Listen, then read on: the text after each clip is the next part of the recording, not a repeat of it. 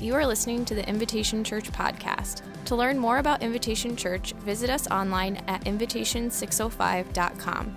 You can also download our app on iTunes and Google Play by searching for Invitation 605.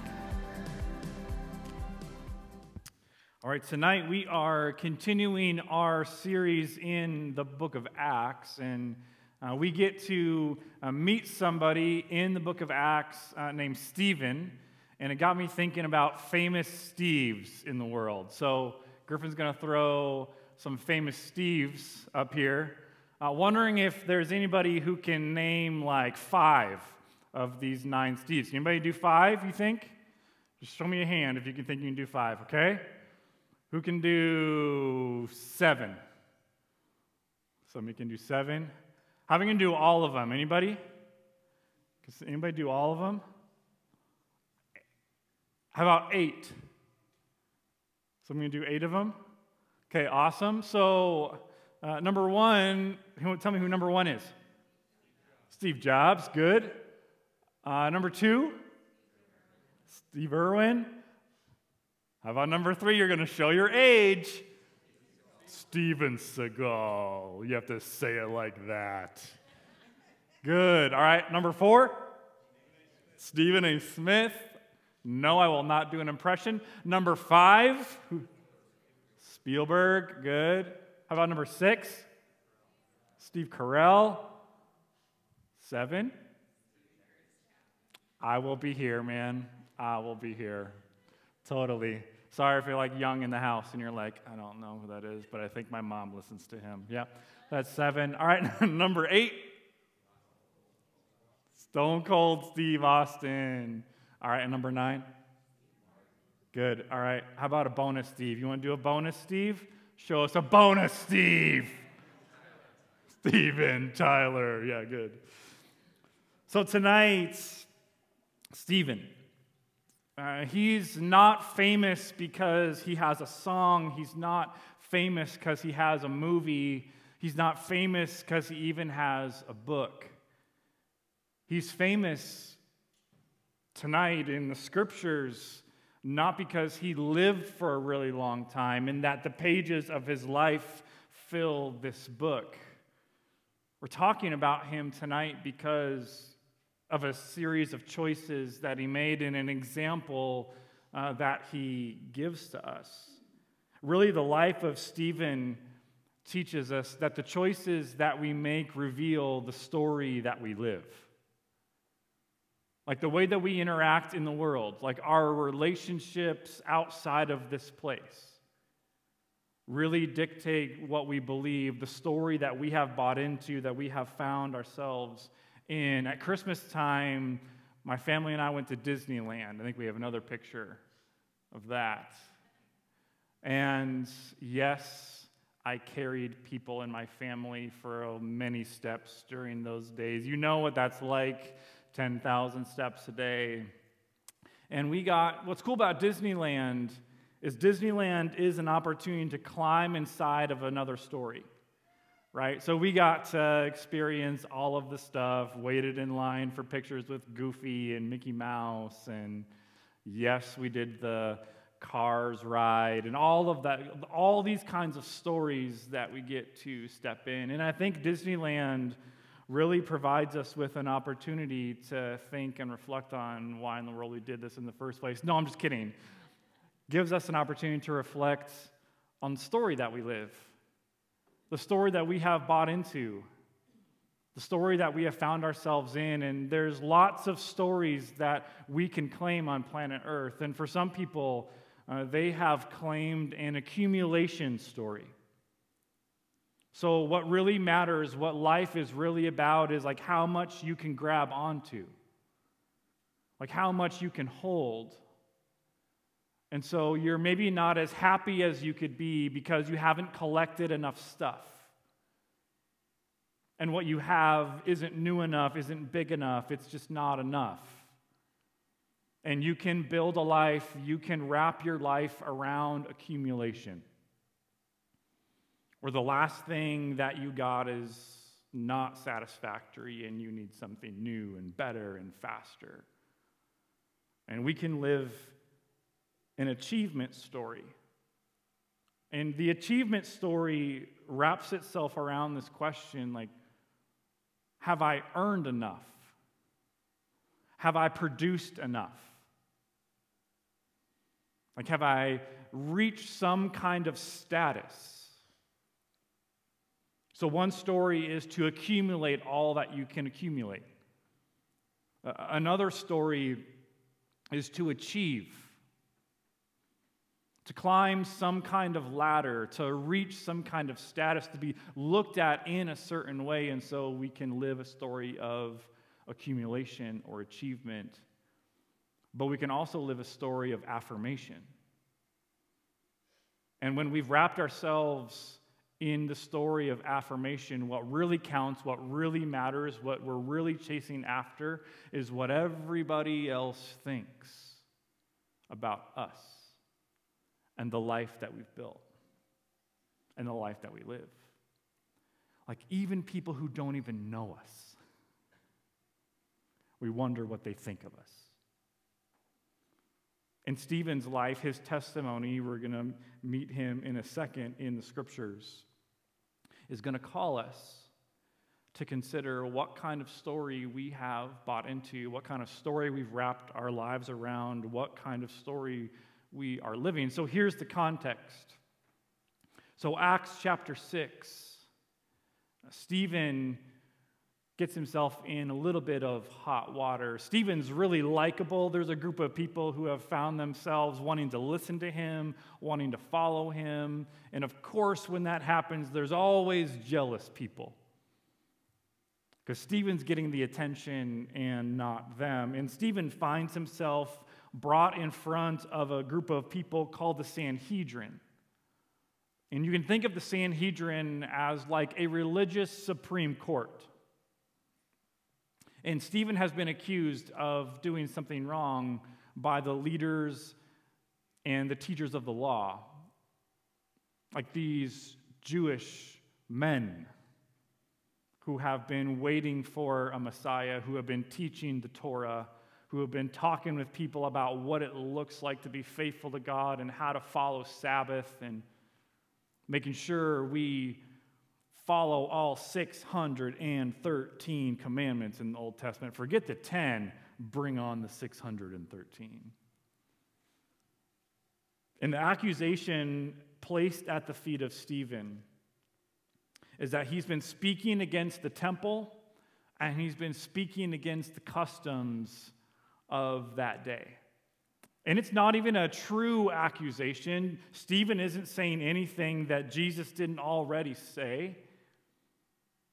But he's placed in front of the Sanhedrin, these leaders, and they want to know if this is true. Like, are these accusations true? And that's the end of Acts chapter 6. And then if you look at Acts chapter 7, beginning in verse 1, Stephen preaches a sermon.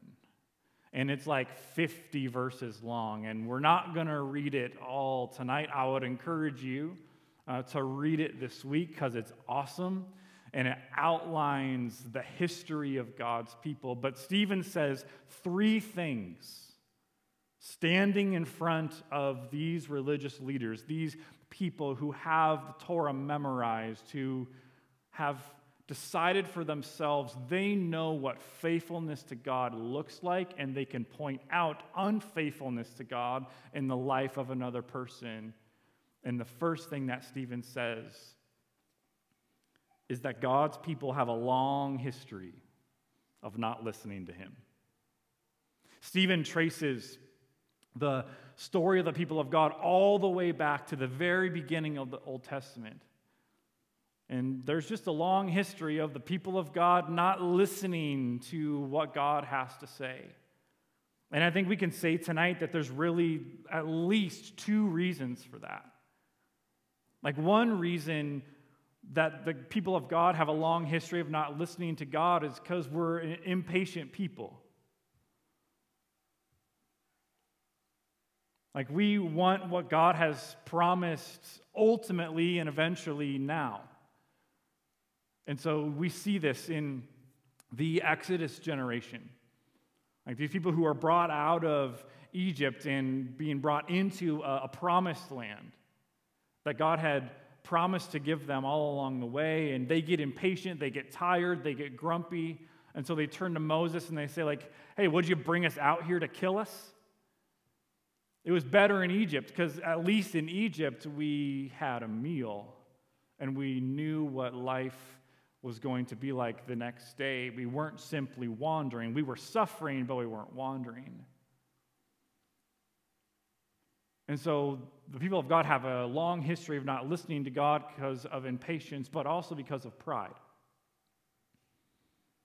Stephen says, Y'all are not the first people to not listen to what God has had to say, and they've wrapped themselves around pride. Well, you're like, okay, what's pride about? Pride is just saying, like, hey, I'm not, I'm not willing to do that. I'm not willing to do uh, what God has asked me to do. And just to be honest, in the room tonight, like, there's a lot of stuff in this book that is very uncomfortable. I don't know if in family pictures you ever had to wear a turtleneck to family pictures. Anybody in the house? Any 80s babies in the house had to wear a turtleneck back when Shopko and Kmart did family portraits? Can I tell you that sometimes the words of Jesus are going to feel like a turtleneck to you? Not comfortable, not easy, not desirable, not something that you would even be excited about when you're seven and you just can't wait for the thing to get off. And your mom's like, we're not going out to eat after this, David Michael. So, just like in a place of honesty tonight, like what Jesus has come to proclaim on planet Earth, what he's come to teach, is not easy to do.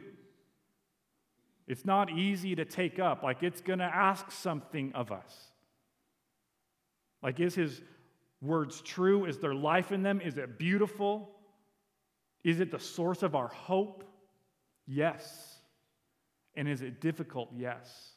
So Stephen's like, the people of God have a long history of not listening to him. The second thing that he says, Stephen says, you know, like God doesn't live in a building made by human hands.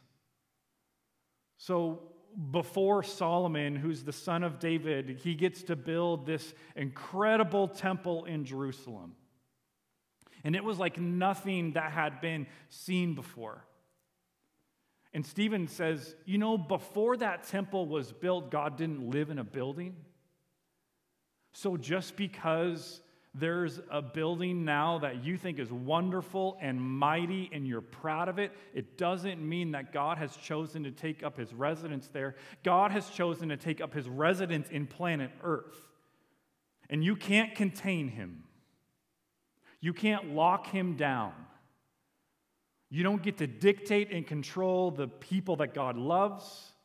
You don't get to dictate and control the way that God shows up in the world and who he gives grace to, who he forgives, who he empowers, who he uses, because this book is filled with people that are mighty tools in the hands of God, and none of them we would pick.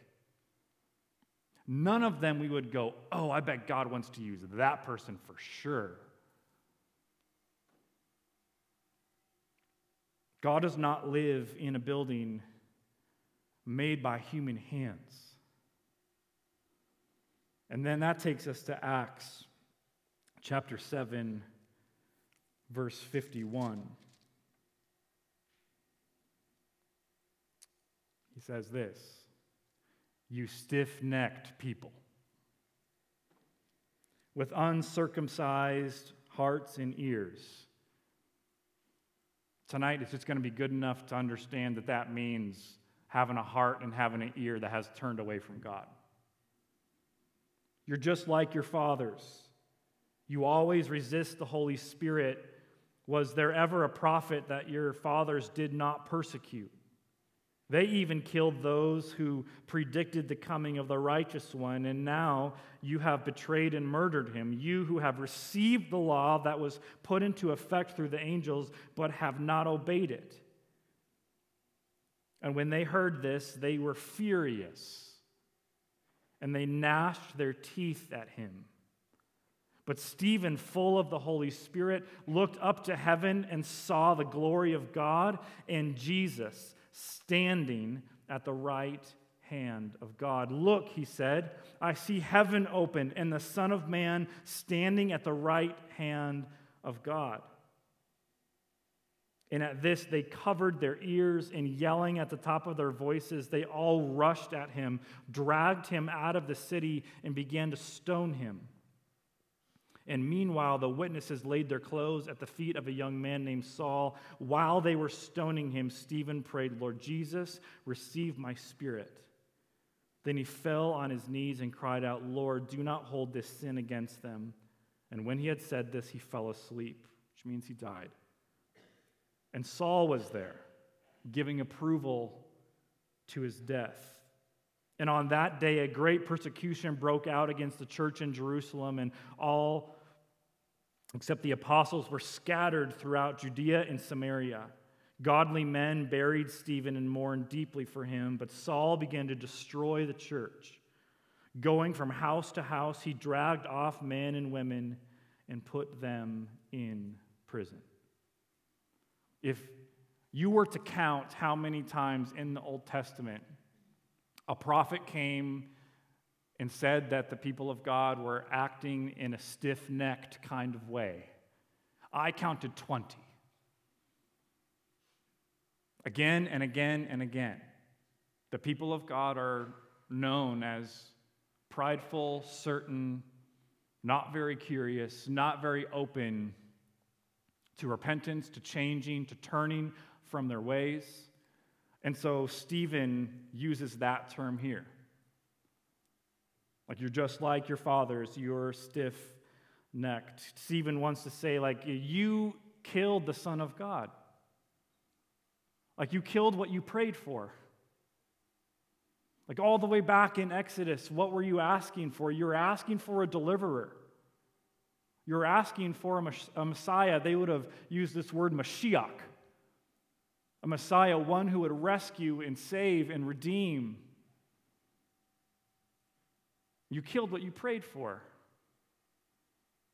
You rejected what you prayed for. You pushed away what you prayed for.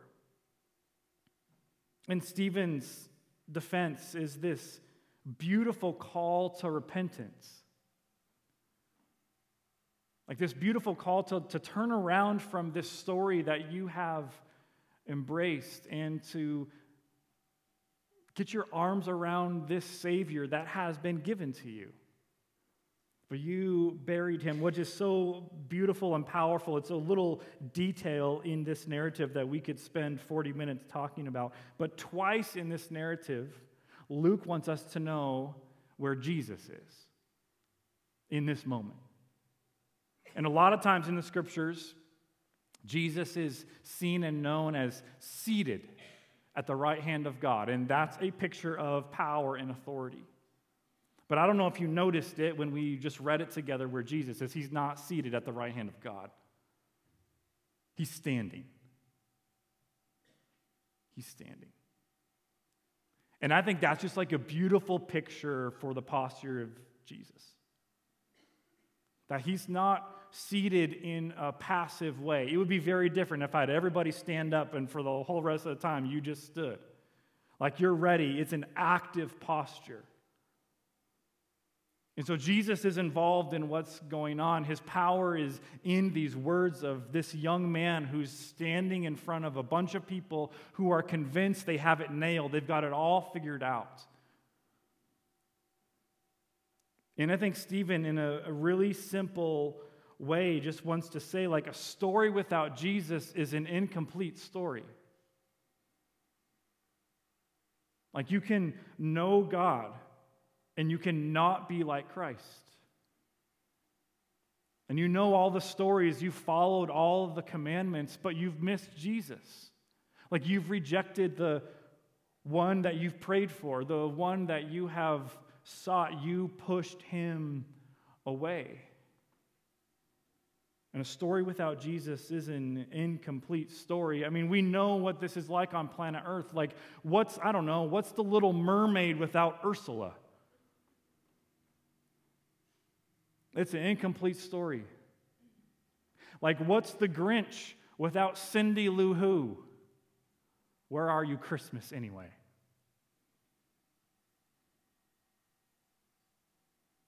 Like, what's, what's Aladdin without Jafar? What's The Lion King without Uncle Scar? What's Toy Story without Buzz Lightyear? What's Star Wars without Jar Jar Binks? I mean, Darth Vader. And like, what's a story if Jesus isn't in it? It's incomplete. Like, it's, it's the center of things. Paul says this in the book of Colossians that Jesus is the image of the invisible God, the firstborn above all creation. And that in him, what? All things hold together. In Jesus, everything that God has spoken is held together by his miracles and by his teaching and by his life and by his resurrection. And then, yes, Stephen is brought into the streets of the city and they throw rocks at him until he dies. And Stephen's life serves as this beautiful pictures that the choices that we make reveal the story that we claim. I invite the band up as we close tonight, and I think what's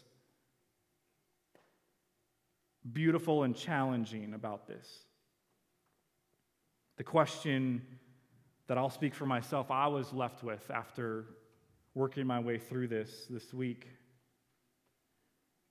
Like, what story would our choices say we've claimed in 2023? Like, we're about seven weeks into 2023. And I just wonder if we asked our choices, if we asked how we've spent our time, if we've asked, if we would ask our, our language and our posture, what kind of story we have embraced, they would answer us.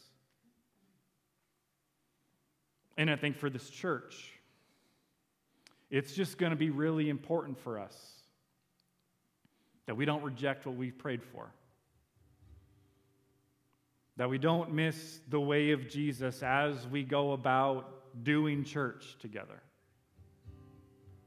Because as we talked about in the book of Acts, at the, we said earlier this fall that there's two Israels that you're going to start to see in the book of Acts. An Israel who's associated themselves around the temple, and an Israel is going to pop up that has associated itself, wrapped itself around the Jesus way. And it just so happens that this young man who has wrapped himself around the Jesus way is brought before a bunch of people who have wrapped themselves around the temple. And the people who have wrapped themselves around the temple kill this young man who has wrapped himself around the life of Jesus. Two Israels. And so I just think the question for us as individuals and as a church tonight is what would our choices reveal about the story that we've embraced? And so, of course, there's a table in the last hours of the life of Jesus. Jesus gathers these disciples together and they remember the Exodus and the deliverance of that time, of that moment. And Jesus takes bread and he breaks it and he takes the wine and he gives it to the disciples who are seated together in that moment. As if just like a, a, reminder and an opportunity to be clear about what the story is about. Because he says, Hey, I'm going to go to Jerusalem and I'm going to give my life. My body's going to be broken, my blood is going to be shed, as a picture of what this is all about. That death doesn't have the last word, that the power of sin is dealt with in a moment of victory, and that the resurrection is going to be the air that will fill the earth. And so, Peter and John and Andrew and Simon, don't wrap your lives around the wrong story. Don't wrap your lives around an affirmation story. Don't wrap your lives around an accumulation story. Don't wrap your lives around an achievement story. Because those stories, why? Those stories don't end with resurrection, those stories end with the tomb. They end with death, ultimately. But the story of Jesus ends with the resurrection, ends with these disciples running back to tell all of the other disciples what they've seen and heard that, oh my goodness, Rome tried to kill Jesus, but he's alive. Oh, that we would wrap our lives around that story. And that it wouldn't just impact this place and when we're in here, but it would impact out there because there is a world out there who's in desperate need of that story and is in desperate need of us being clear about where our hope and our identity come from. And they come from the table. And so, as we end this gathering tonight, we just want to take some moments to sit at the table uh, together. So, the way that's going to work best, I'm going to invite uh, Joe and Lisa to come up. They're going to help me over on uh, this side. And so, if you're kind of in this area of the room, it's great if you kind of come up uh, this way. If you're in that area of the, of the room, um, come up that other way. Awesome if you want to take that. Thank you so much. I invite Kendall Vandekamp if he wants to come up. He's going to um, help me serve over on this side. And I do have two baskets of crackers. There's a darker cracker that's gluten free, and a lighter cracker that has gluten in it. I've been saying gluten full. I'm just going to stay with that for now. Um, and then there's buckets in the back. A little ice cream bucket. I'm going to give you this. Awesome, thank you. Uh, where you can, after you've come up, where you can place um, your cup. But there's a prayer that we like to pray as we come to the table, and it's just this uh, that this is the table, not of the church, but of the Lord. And it is to be made ready for those who love him and who want to love him more. So come, you who have much faith and you who have little you who have been here often and you who have not been for a very long time, you who have tried to follow and you who have failed, come, because it is the Lord who invites you. Uh, so, as you feel led in a posture of receiving this life that Jesus has come to offer, uh, would you come and be seated around the table together? Thank you so much for joining us on the Invitation Church podcast. I want to encourage you to take the message that you just heard and receive every part of it. Every promise from God, every declaration of His great love for you, every word of hope, every reminder that you have been made for more. Allow what you've heard to take root in your soul to allow Jesus to do the deep work that only He can do. I also want to encourage you to be part of what we are doing here at Invitation as we invite people to live the way of Jesus. Go to the app and become a regular giver an investor in the story that God is writing in this place. Also, if you found the message meaningful, we'd love to have you share it with someone else as you partner with us in carrying the message beyond the walls of the church. I want to thank you for being here with us. Grace and peace.